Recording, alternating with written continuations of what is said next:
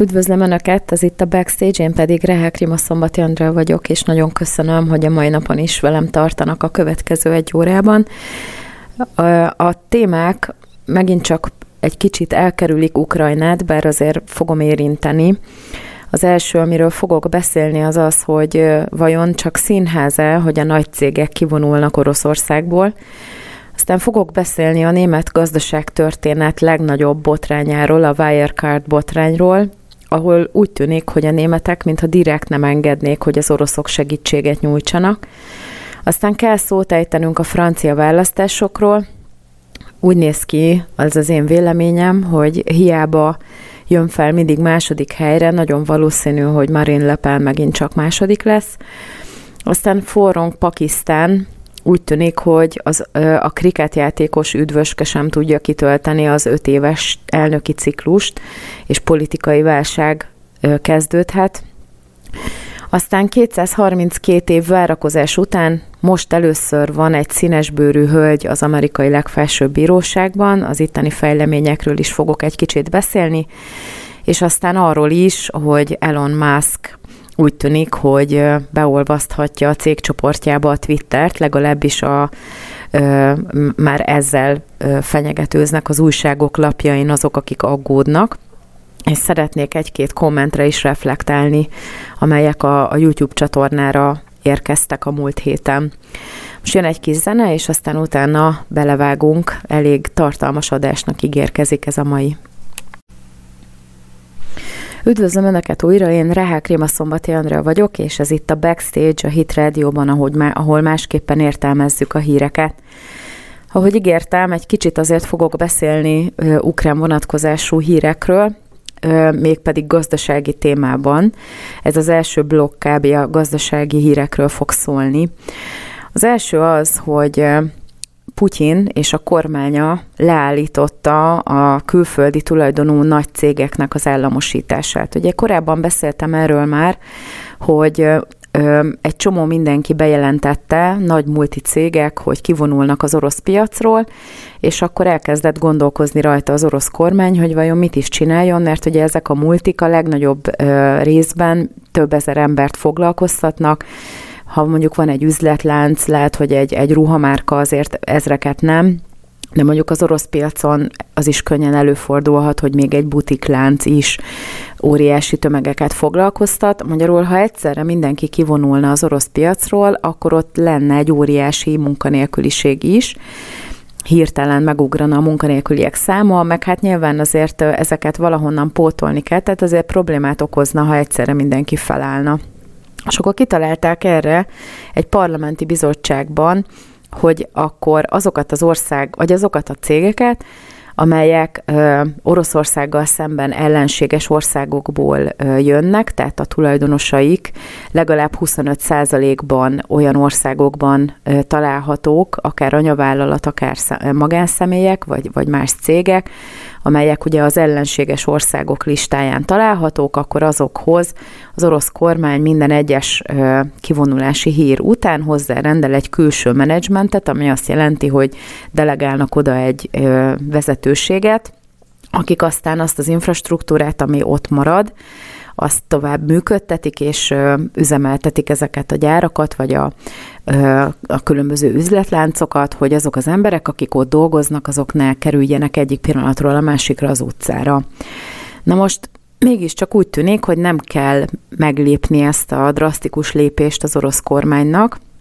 mert azok a cégek, akik belengedték, hogy mégiscsak elmennek, a legnagyobb részben mégsem mennek el.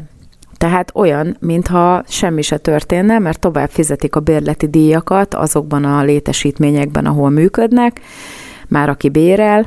tovább fizetik a munkásoknak a bérét, és így tovább. És akkor elkezdtem gondolkozni rajta, hogy én ezt már pedzegettem a múltkor, hogy nagyon valószínű, hogy minden a pénzről szól így is, úgy is. Tehát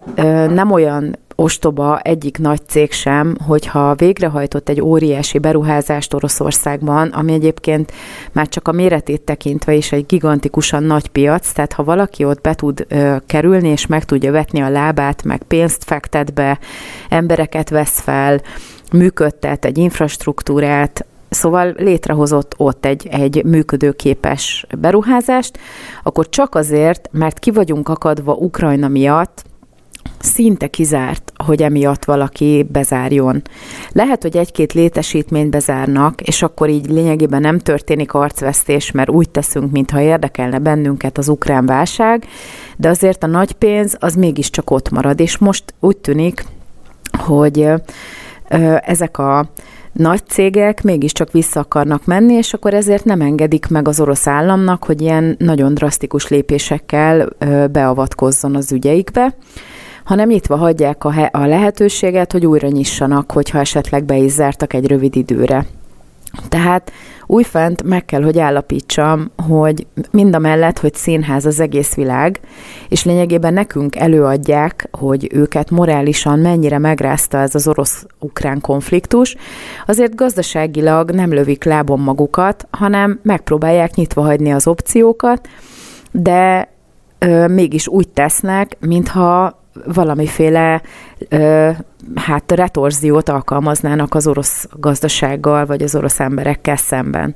Szóval úgy tűnik, hogy nem csak itt színház minden a médiában, hanem a gazdasági területen is százszázalékosan. És ugye ezzel az a probléma, hogy az emberek nagy része, aki felületesen szemlézi az újságokat, az elhiszi, hogy ez a rengeteg nagy cég, IKEA, McDonald's, Berska, és így tovább, nem akarok reklámot csinálni, hogy ezek mind elmennek, és közben ott van, ott van a, a háttérben szépen hagyva a menekülési útvonal, hogy amint majd lecsengenek ezek a dolgok, akkor hirtelen majd újra lesz a Oroszországban, és akkor megint lehet kapni húsgolyót a shopba, ami ugye valószínűleg az egészséges élethez teljesen nélkülözhetetlen, tehát nem fognak gazdasági döntéseket hozni morális ö, alapon ezek a nagy cégek. Valószínű, hogy ebből is következik, hogy, hogy fent tudnak maradni. Hogy ezért, hogyha egy kicsit megkapargatja az ember egyik másiknak a főleg mondjuk a ruhamárkáknak, vagy a, a McDonald'snak a tevékenységét, akkor nagyon jól lehet látni, hogy azokban az országokban, ahol nem annyira szigorú a szabályozás, igenis elég rendesen ö, kizsákmányolják a munkavállalókat. A McDonald'sot több országban megvádolták gyerekmunkával, mert olyan munkarendben dolgoztatja a 12 éven felüli, de még kiskorú munkavállalókat, amit egyébként nem lenne szabad.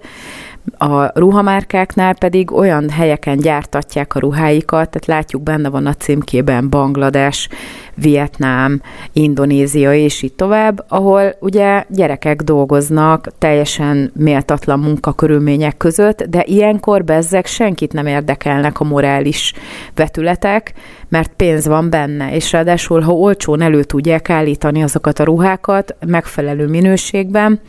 akkor akkor igenis megteszik, annak ellenére, hogy, hogy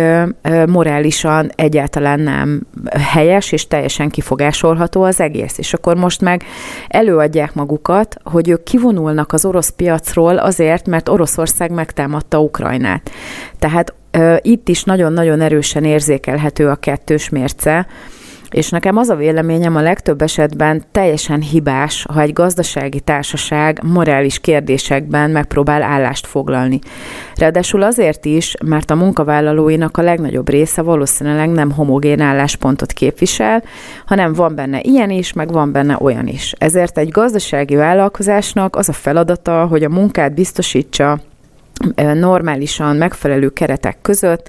és legyen minden törvényes, legalábbis ez lenne az ideális állapot, és ha ez megvan, és senkinek nem lehet felróni semmilyen törvénytelen dolgot, akkor lehet esetleg moralizálni, de teljesen fölösleges, ugyanis egy gazdasági társaságnak nem az a célja, hogy morális dolgokra oktassa akár a munkavállalóit, vagy a világ többi részét. Szóval az egész totálisan visszás, és most meg egyértelműen lebuktak. Egyébként nagyon érdekes, hogy, hogy a VPN-es csatlakozással a számítógépem, ami egyébként ugye a VPN-nel kimegy a magyar térségből, és külföldön, Nyugat-Európában lép be a világhálóra, még mindig elérem a Russia Today-t, szóval nagyon érdekesnek tartom, hogy, hogy nálunk Magyarországon muszáj volt betiltani, ránk erőltették, holott senki nem érezte fenyegetve magát tőle, ráadásul a médiapiacon se volt akkora részesedése, hogy számottevő befolyást gyakoroljon. Ehhez képest Nyugat-Európában még mindig vígan elérhető, és hát úgy tűnik, hogy működik is, ugyanis a hírek, amelyek vannak rajta, azok nem régiek, hanem teljesen rendben frissül minden egyes nap, és, és egy nap többször is. És hát ha a gazdasági híreknél tartunk, Beszéltem én is már erről a, a botrányról, amit úgy hívnak, hogy Wirecard botrány. Németországnak az egyik legnagyobb sikasztási botránya az utóbbi időben, és ugye egyes szakértők, még németek is azt állítják, hogy a német gazdaság történetnek ez az egyik legnagyobb botránya úgy alapból. Ugye 1,9 milliárd eurónyi pénzt sikasztottak el a Wirecardnak a tulajdonosai. Ez egy olyan jellegű fizetési mechanizmus volt, mint mondjuk a PayPal vagy a Revolut, tehát valamiféle forradalmi újítás, ami egyébként nem hozta meg a várt eredményeket, és ezért különböző hát fal trükközéssel, tehát olyan üzleteknek a, tehát kitaláltak a tulajdonosok egy csomó mindent, amit úgy mutattak be, mint hogyha létező ügyletek lennének, és felvettek hiteleket, befektetéseket vettek át, meg egyéb különböző forrásokból, amit lehetett, mindent kimerítettek, és aztán utána, amikor borult az egész, és kiderült, hogy fizetésképtelen, akkor a Jan Marszalek nevű egyik vezető, az ugye elmenekült, és hát hova menekült volna máshova, mint Oroszországba, ahol a jelen pillanatban is az orosz titkos szolgálat, az FSB Ö, ö, hát végül is most mondhatjuk úgy, hogy felügyelete alatt tartja, tehát az oroszok vendégszeretetét érve, élvezi ez az ember úgy, hogy, hogy nyilván nem fogják engedni, hogy csak úgy szabadon elhagyja az országot, és elindult a németeknél a nyomozás ebben az ügyben. És hát nagyon érdekes, hogy hova tűnhet el 1,9 milliárd euró.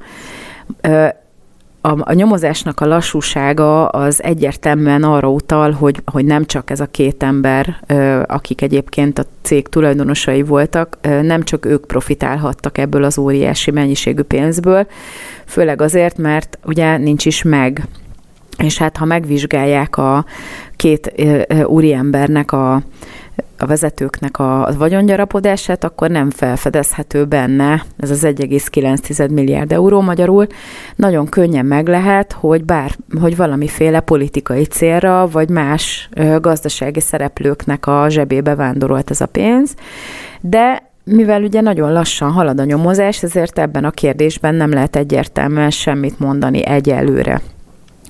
Az oroszok már 2021-ben felajánlották, mert ugye ez nem egy új dolog, ez 2020-ban ö, borult ez a, ez a dolog, 2021-ben az oroszok, amikor ugye beazonosították, hogy hol van ez a Jan Marzalek nevű ember, felajánlották a ö, német titkosszolgálatnak, a BND-nek, hogy akkor ők átadnák ezt az ipsét, hogy ki, ki lehetne hallgatni, meg meg lehetne kérdezni, meg és így tovább. És az az érdekes helyzet állt elő, hogy a német ö,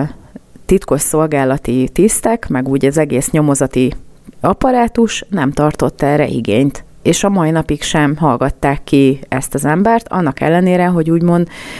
fővádlottként lehet, hogy ő lenne a legérdekesebb szereplője ennek az egész történetnek, de ideig nem jutott el még a nyomozás két év alatt. Közben pedig megjelennek sorban a hírek, most, hogy kitört az ukrán-orosz konfliktus,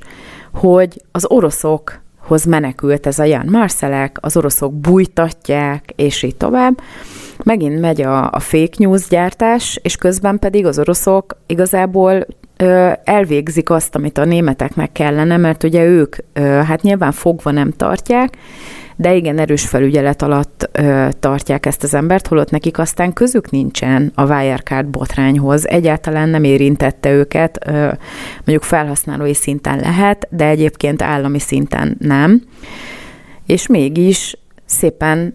ö, figyel, figyelik, meg, meg lekövetik ennek az embernek a mozgását, És a németek most ezt úgy használják fel, mintha az oroszok egyébként a másik oldalon pontosan segítenék ennek az embernek a menekülését. Szerencsére azonban a német újságpiacon is vannak olyan hangok, amelyek hát ezt felháborítónak tartják, meg azért a németek igen erősen buktak ezen a Wirecard témán, és szerintem a fake news gyártás az most már nem csak Amerikában, hanem már a németeknél is kezdi a kispolgároknak borzolni a kedélyeit, mert a Bild bulvárlap megszellőztette ezt a témát, és leírták feketén-fehéren, hogy ennek a, ennek a sztorinak az az igaz változata, hogy Jan Marszalek Oroszországban bujkál ugyan, de az FSB, a KGB utódszervezete már két éve próbálja a németeket rávenni arra, hogy hallgassák ki. Nyilván persze nem erőszak, de ettől függetlenül azt állítani, hogy bújtatják, meg segítik a menekülésben, az annyira durva csúsztatás, hogy igazából ezt már nem érdemes, vagy nem, nem lehet ö, hagyni. És egyébként meg az én ö, múlt heti műsorom alatt is megjelent egy poszt, hogy esetleg csinálok-e 56-ról, meg a 40-es évekről műsort, Szeretném elmondani, hogy én nem pártolom Putyint, és én nem támogatom egyáltalán ezt a háborút, sőt, minden eszközt be kell vetni, be kellene vetni annak érdekében, hogy ez a konfliktus ez minél hamarabb befejeződjön, minél kevesebb halálos áldozat legyen, minél kevesebb infrastruktúrát romboljanak le, és így tovább. Az, hogy egyáltalán nem tartom igaznak a narratívát, ami a nyugat-európai sajtóban érkezik, az nem jelenti azt, hogy orosz párti lennék, vagy mondjuk támogatnánk Putyint ebben a háborúban. Mindenféle ilyen jellegű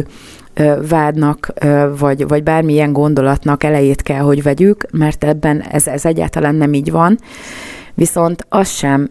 szeretnénk, hogyha egyoldalú lenne ennek az egész helyzetnek a megítélése. Mert én is, nyilván én nem emlékszem 56-ra, mert akkor még csak a szüleim éltek, a 40-es években pedig csak a nagyszüleim. A 40-es évek végén született az anyukám, tehát igazából ők éltek a kommunizmusban, és senki nem kívánja vissza azt az időszakot,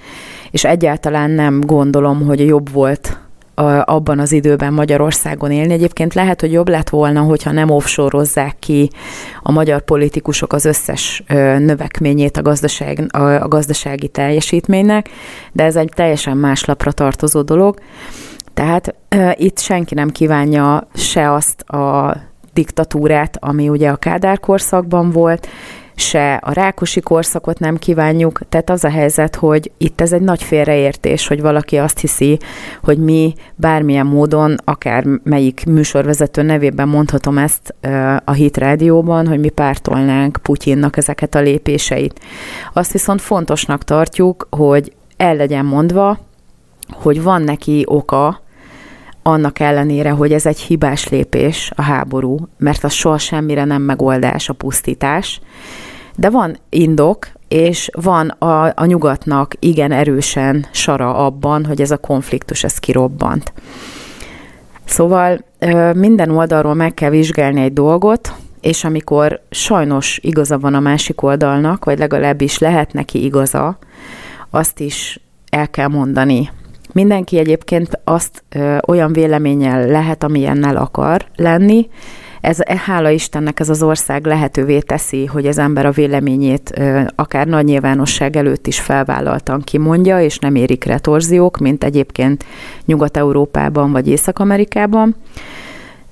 És ezt ö, aztán utána mi elmondjuk a mi véleményünket, ha önök meghallgatják, utána átgondolhatják, hogy, igaz, hogy igaznak tartják-e, vagy elfogadják -e erre, ehhez teljes mértékben joguk van, és erről véleményt is lehet formálni, lehet vitatkozni, szóval nyugodtan ö, kérdezzenek, kommenteljenek, ö, és ami, ö, ami a legfontosabb, iratkozzanak fel a csatornára, a Hit Radio közéletnek a csatornájára, nyomják meg a kis harangot, ami, amivel az értesítéseket is megkapják, ha lesz új tartalom, és beszélgessünk, mert igazából ez hiányzik a leginkább manapság, hogy meg legyenek szólaltatva az oldalak, hanem egyoldalúan megmondó emberek próbálják elhitetni velünk, hogy szerintük nekünk mit kéne elhinni, és amikor ordít róla, hogy nem igaz, és már lebuktak, még akkor is azt súlykolják, és, inkább, és ez a méltatlan. Most jön egy kis zene, és aztán utána elevezünk Ukrajnától Franciaország irányába, meg Pakisztán irányba, meg hát a végére hagyok egy-két amerikai hírt is, szóval mindenképpen érdemes lesz velünk maradni. Üdvözlöm Önöket újra, Önök a Backstage-et hallgatják a Hit Radio-ban, én Rehák Rima Szombati Andrea vagyok, és nagyon köszönöm, hogy most is velem tartanak. Ha esetleg lemaradtak volna a műsor első feléről, akkor szerdán délután három óra akkor a Hit Radio megismétli ezt az adást. Egyébként pedig megtalálják a Hit Radio archívumában is, a Hit Radio Pluson, amire mindig elmondom, hogy, hogy mennyire érdemes előfizetni, ugyanis kiváló magazin műsorok tömkelege található ezen az oldalon, és egy nevetségesen alacsony összegért egy éves előfizetéssel korlátlanul bármikor böngészhetik ezeket a műsorokat, és hát nem beszélve arról, hogy minden egyes nappal ez a tartalom, ez tartalom mennyiség exponenciálisan növekszik. Szóval fizessenek elő, Egyébként pedig a Hit Radio-nak a megújult YouTube csatornáira is elő lehet nem előfizetni, hanem feliratkozni, és akkor még inkább a saját rendszerük, a saját idejük szerint tudják újra meghallgatni a beszélgetéseket, vagy a magazinműsorokat. Ha pedig rákattintanak a kis csengőre a feliratkozás gomb mellett, akkor még értesítést is kapnak róla, hogyha felkerül bármiféle új tartalom ezekre a csatornákra. És ahogy ígértem, egy kicsit elvonatkoztatunk Ukrajnától, és megnézzük, mert ugye nem csak nálunk volt választás, meg nem csak a szerbeknél, hanem Franciaországban is most van a választási időszak. Ugye kicsit máshogy működik a franciáknál a választási rendszer, mint nálunk, ugyanúgy két fordulós, mint ahogy korábban nálunk is volt, és ugye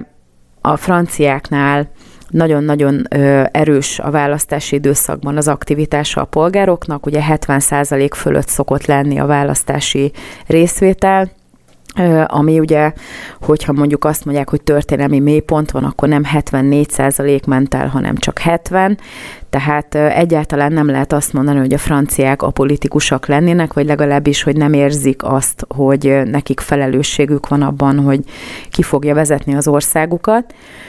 És ugyanúgy, mint nálunk, nagyon sok felé mennek ezek a 70%-os részvételből jövő szavazatok,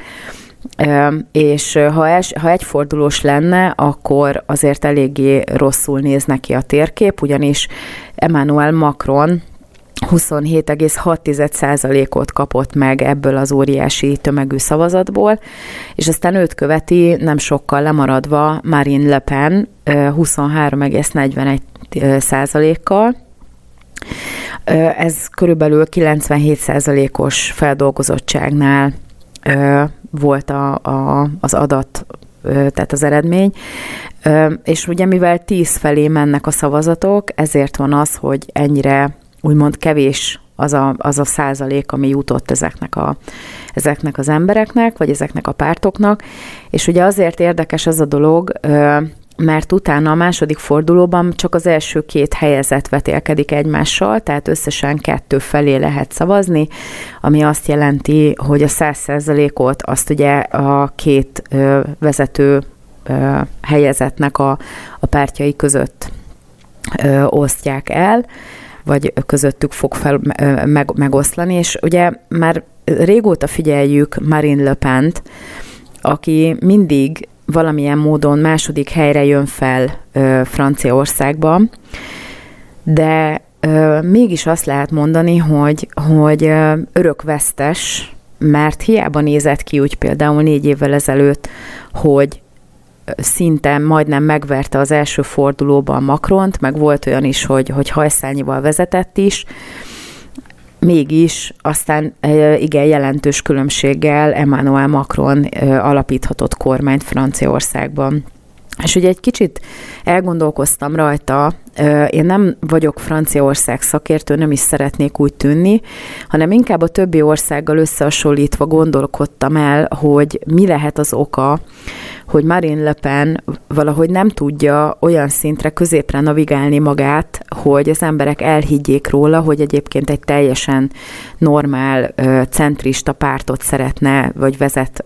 alapvetően, és nem szélsőséges. És itt jön be a nagyon régi reflex, ugye Marine Le Pennek az apja, Jean-Marie Le Pen valóban szélsőséges pártot vezetett, igen durván radikális jobboldali pártot vezetett, és ezt örökölte meg idézőjelbe a lánya, aki viszont abban a pillanatban, ahogy átvette a pártnak a vezetését, elkezdett behúzódni középre.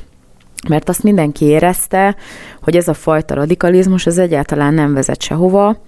hanem azt tud esetleg sikert hozni, hogyha elhiszik a választók,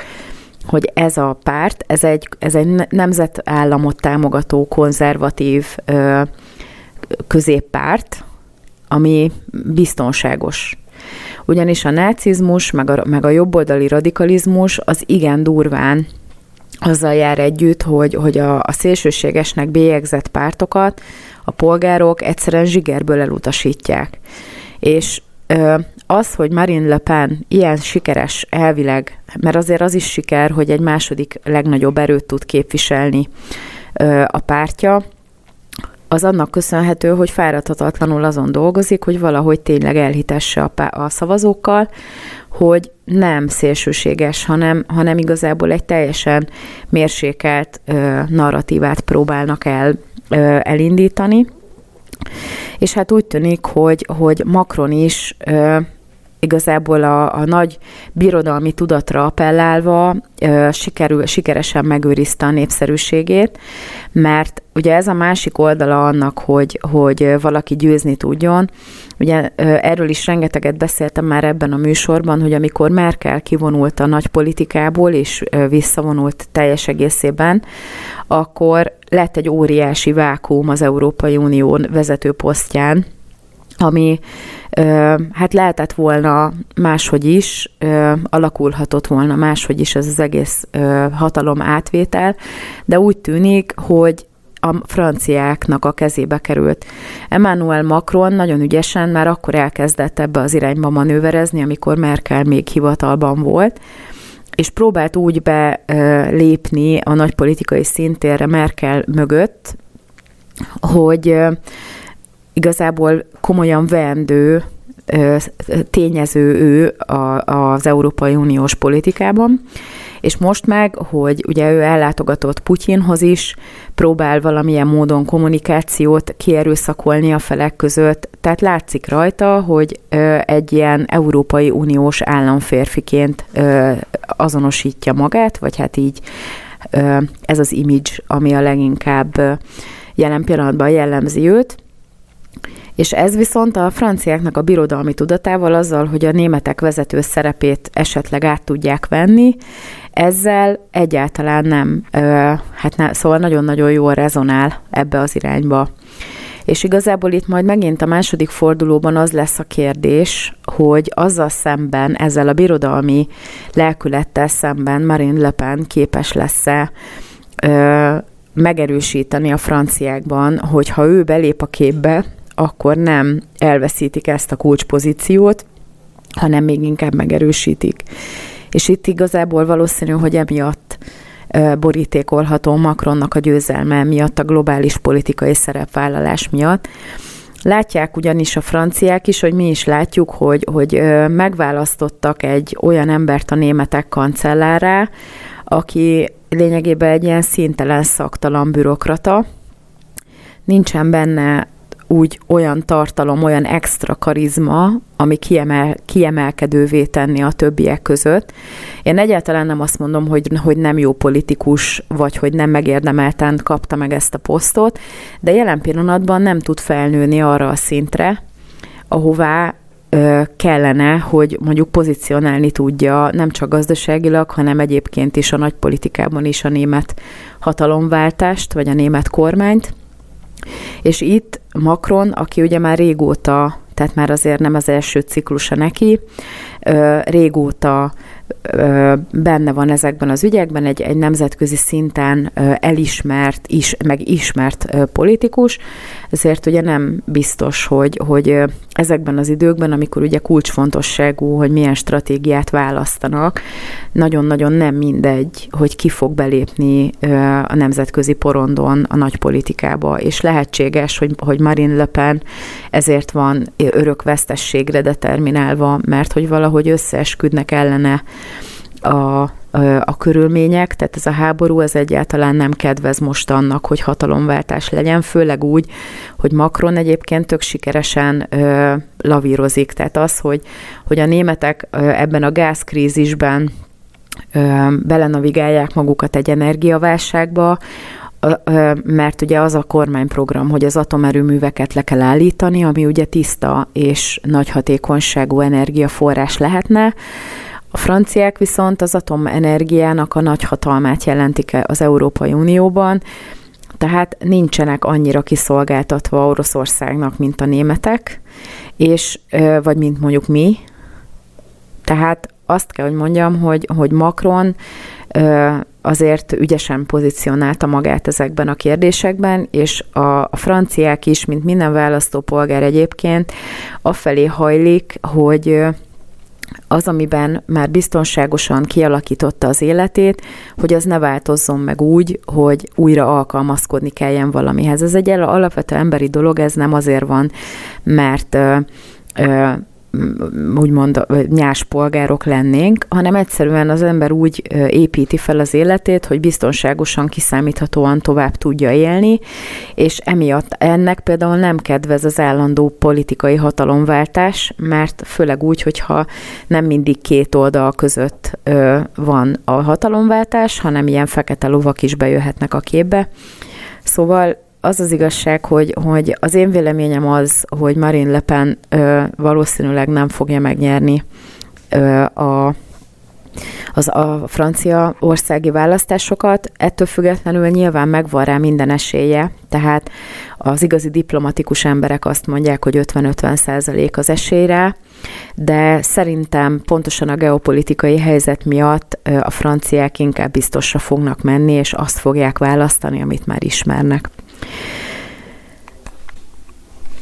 Franciaországtól elszakadva egy kicsit, viszont szeretnék beszélni a közel-kelet vagy a távol-keleti problémákról is,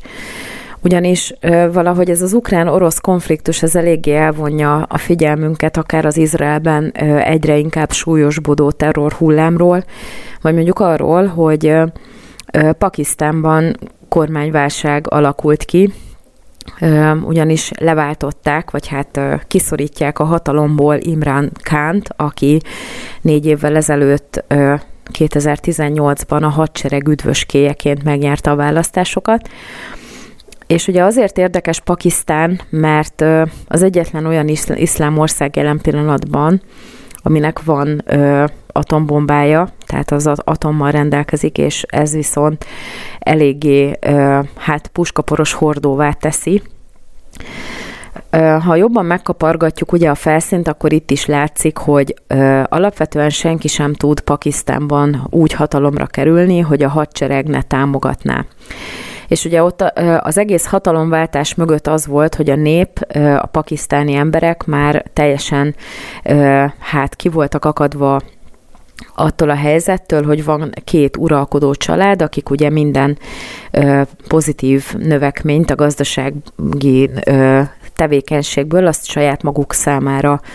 így biztosítanak, tehát szépen félre rakosgatják maguknak ezt a plusz pénzt. Most direkt sarkítok, tehát ezért nyilván nem így történik, mert hogy működik az az ország is, meg azért ott is vannak munkahelyek, meg szociális juttatások, és így tovább, de azért Imrán Kán, aki egy kriketjátékos volt, tehát ő is ilyen úgy tűnik, mint, mint Zelenszky, ilyen nagyon széles körben ismert, ö, populáris valaki volt. Ö, a hadsereggel karöltve ö, egyszerűen kiszorította ezeket a régóta uralkodó családokat a hatalomból, és ö, be, belépett ebben a, ebbe, a, ebbe a szerepbe. Most lényegében mindenki nagyjából tisztában volt vele, hogy a hadsereg áll a háttérben, és hogyha nem támogatták volna, akkor soha az életben nem került volna a hatalomba. Ö, és hát az volt, az lett a veszte, így a rossz nyelvek szerint, hogy túlságosan önállóvá vált. És itt jön be a, kép, a képbe egy, egy teljesen idegen kultúra, ugyanis ö, ennek az Imran Kánnak a felesége mindenféle ilyen spiritista dolgokkal foglalkozik, és az az ember, akit a Punjab tartománynak az élére kineveztek, ami egyébként a legnagyobb létszámú, meg a legfontosabb tartomány Pakisztánban, annak a, a, tehát, tehát azt mondta a felesége Imran Kánnak erre az emberre, hogy egy jó ómen, és hogyha nem őt nevezi ki, akkor össze fog omlani az egész kormányzás. Viszont az volt a probléma ezzel az emberrel, hogy ez egy teljesen ismeretlen, dilettáns valaki volt, aki nem is igazán tudta átvenni a Punjabnak a vezetését olyan, olyan módon, hogy az mondjuk elégedettséget váltott volna ki a polgárokból, hogy szépen fogalmazzak. Tehát odarakott egy, egy dilettáns embert, aki egyébként ö, semmiféle hozzáadott értékkel nem rendelkezett, és ugye folyamatosan bírálták emiatt, de nem volt hajlandó emiatt a babonás félelem miatt leváltani ezt az, ezt az illetőt, ugyanis elhitte a feleségének a mondását, hogy ha eltávolítják a Punjab éléről, akkor össze fog omlani az egész kormányzat. De úgy tűnik, hogy pontosan fordítva lett, mert hogy emiatt az ember miatt omlik össze most jelen pillanatban a, a, az idill, a, a nagy kormány vagy, vagy nagy hatalomváltásról, és korábban sokan megfogalmazták az újságírók, ugye, akik odafigyelnek, tehát azért Pakisztánra a brit sajtó nagyon-nagyon odafigyel, mint ugye régi gyarmat területre, és mindenki azt prognosztizálta, hogy Imrán Kán lehet az első hosszú ideje, vagy hosszú idő után, aki öt évet ki tud tölteni, tehát egy teljes elnöki ciklust ki tud tölteni úgy, hogy ne legyenek időközi választások, vagy ne legyen katonai pucs, de nem sikerült, úgy tűnik, hogy tévedtek ezek a hangok is, bár azért benne volt, hogyha ha nem lenne, nem lett volna ez a malőr,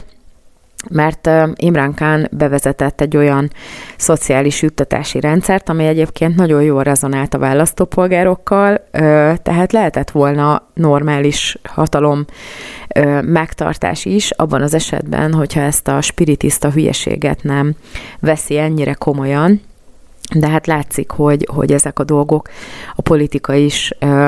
alapvetően emberi döntéseknek a, a sorozatával történik, és ez a döntése neki a, a, a székébe került. És ugye az a probléma az egésszel, hogy mivel atombombával rendelkeznek, ezért ugye a hadsereg a, a legfőbb faktor a stabilitásnak a megőrzésében, és most kelleni fog valaki más, aki egyébként majd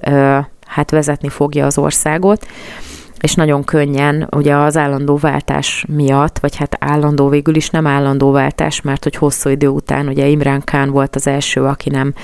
az úgynevezett uralkodó dinasztiához tartozik, de mégis ez egy elégedetlenséget, meg egy bizonytalanságot tud okozni a a, a népben, és ugye az India-Pakisztán ellentéttel kapcsolatosan is már rengeteget beszéltem ebben a, ebben a műsorban, és azért ebből ki tud kerekedni még egy, még egy olyan konfliktus, amire a világnak egyáltalán semmi szüksége nincsen. Szóval nagyon, nagyon is érdeke mindenkinek, hogy Pakisztán élén stabilizálódjon a hatalom, és tovább tudjon igazából a béke fennállni, hogy ne legyen semmiféle extra konfliktus. Ugye ez az orosz-ukrán konfliktus helyzet, ez, ez azért magában hordozza annak a lehetőségét, hogy a, a nagyon törékeny quo a, a világnak a gócpontjain összeomlanak csak azért, mert hogy úgy gondolja az egyik fél, hogy utánunk a vízözön, ha Putyinnak lehet, akkor nekem is, és akkor, hogyha berobbannak ezek a gócok, ami például Kína, Tájvan egy ugyanilyen gócpont például, akkor ö, abból óriási globális méretű probléma is ki tud alakulni. Szóval az az érdeke mindenkinek, hogy Pakisztán élén stabilizálódjon a, a hatalom, hogy, hogy tovább hogy, hogy béke maradjon, és az, hogy India ne érezze úgy, hogy most van itt az ideje annak, hogy a vitás kérdéseket egyszer mindenkorra lezárják. A végére még hagytam egy-két amerikai vonatkozású hírt, most jön egy kis zene, és aztán utána lezárjuk a mai műsort. Üdvözlöm Önöket újra, ez itt a Backstage, én pedig Rá Szombati Andra vagyok, és a Hit Rádiót hallgatják továbbra is,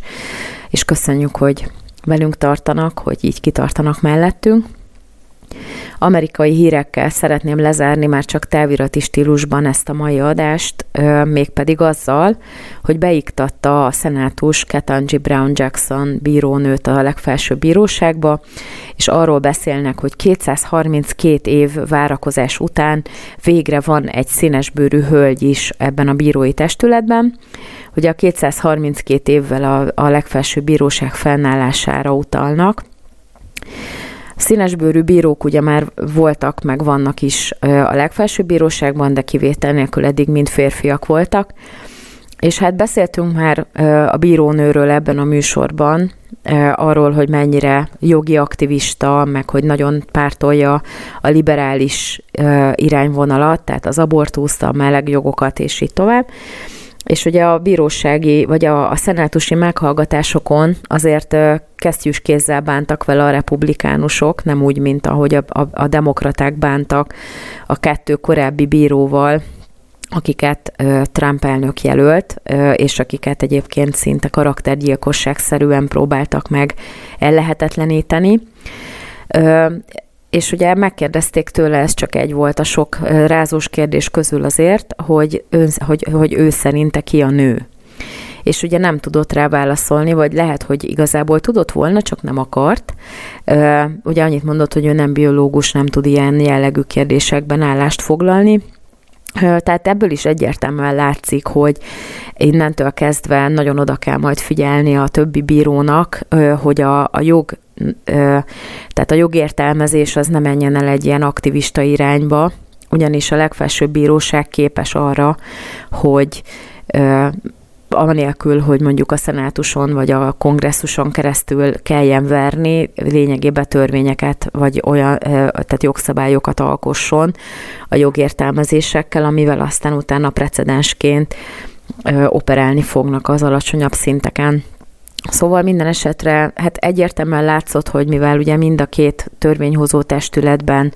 demokrata többség van, mert a szenátusban ugye 50-50 százalékban vannak republikánusok és demokraták, és ott a, az alelnök Kamala Harris, aki maga is demokrata, ő a döntő szavazat, ezért ugye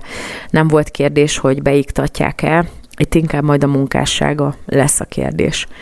És ugye, ahogy a beharangozóban mondtam,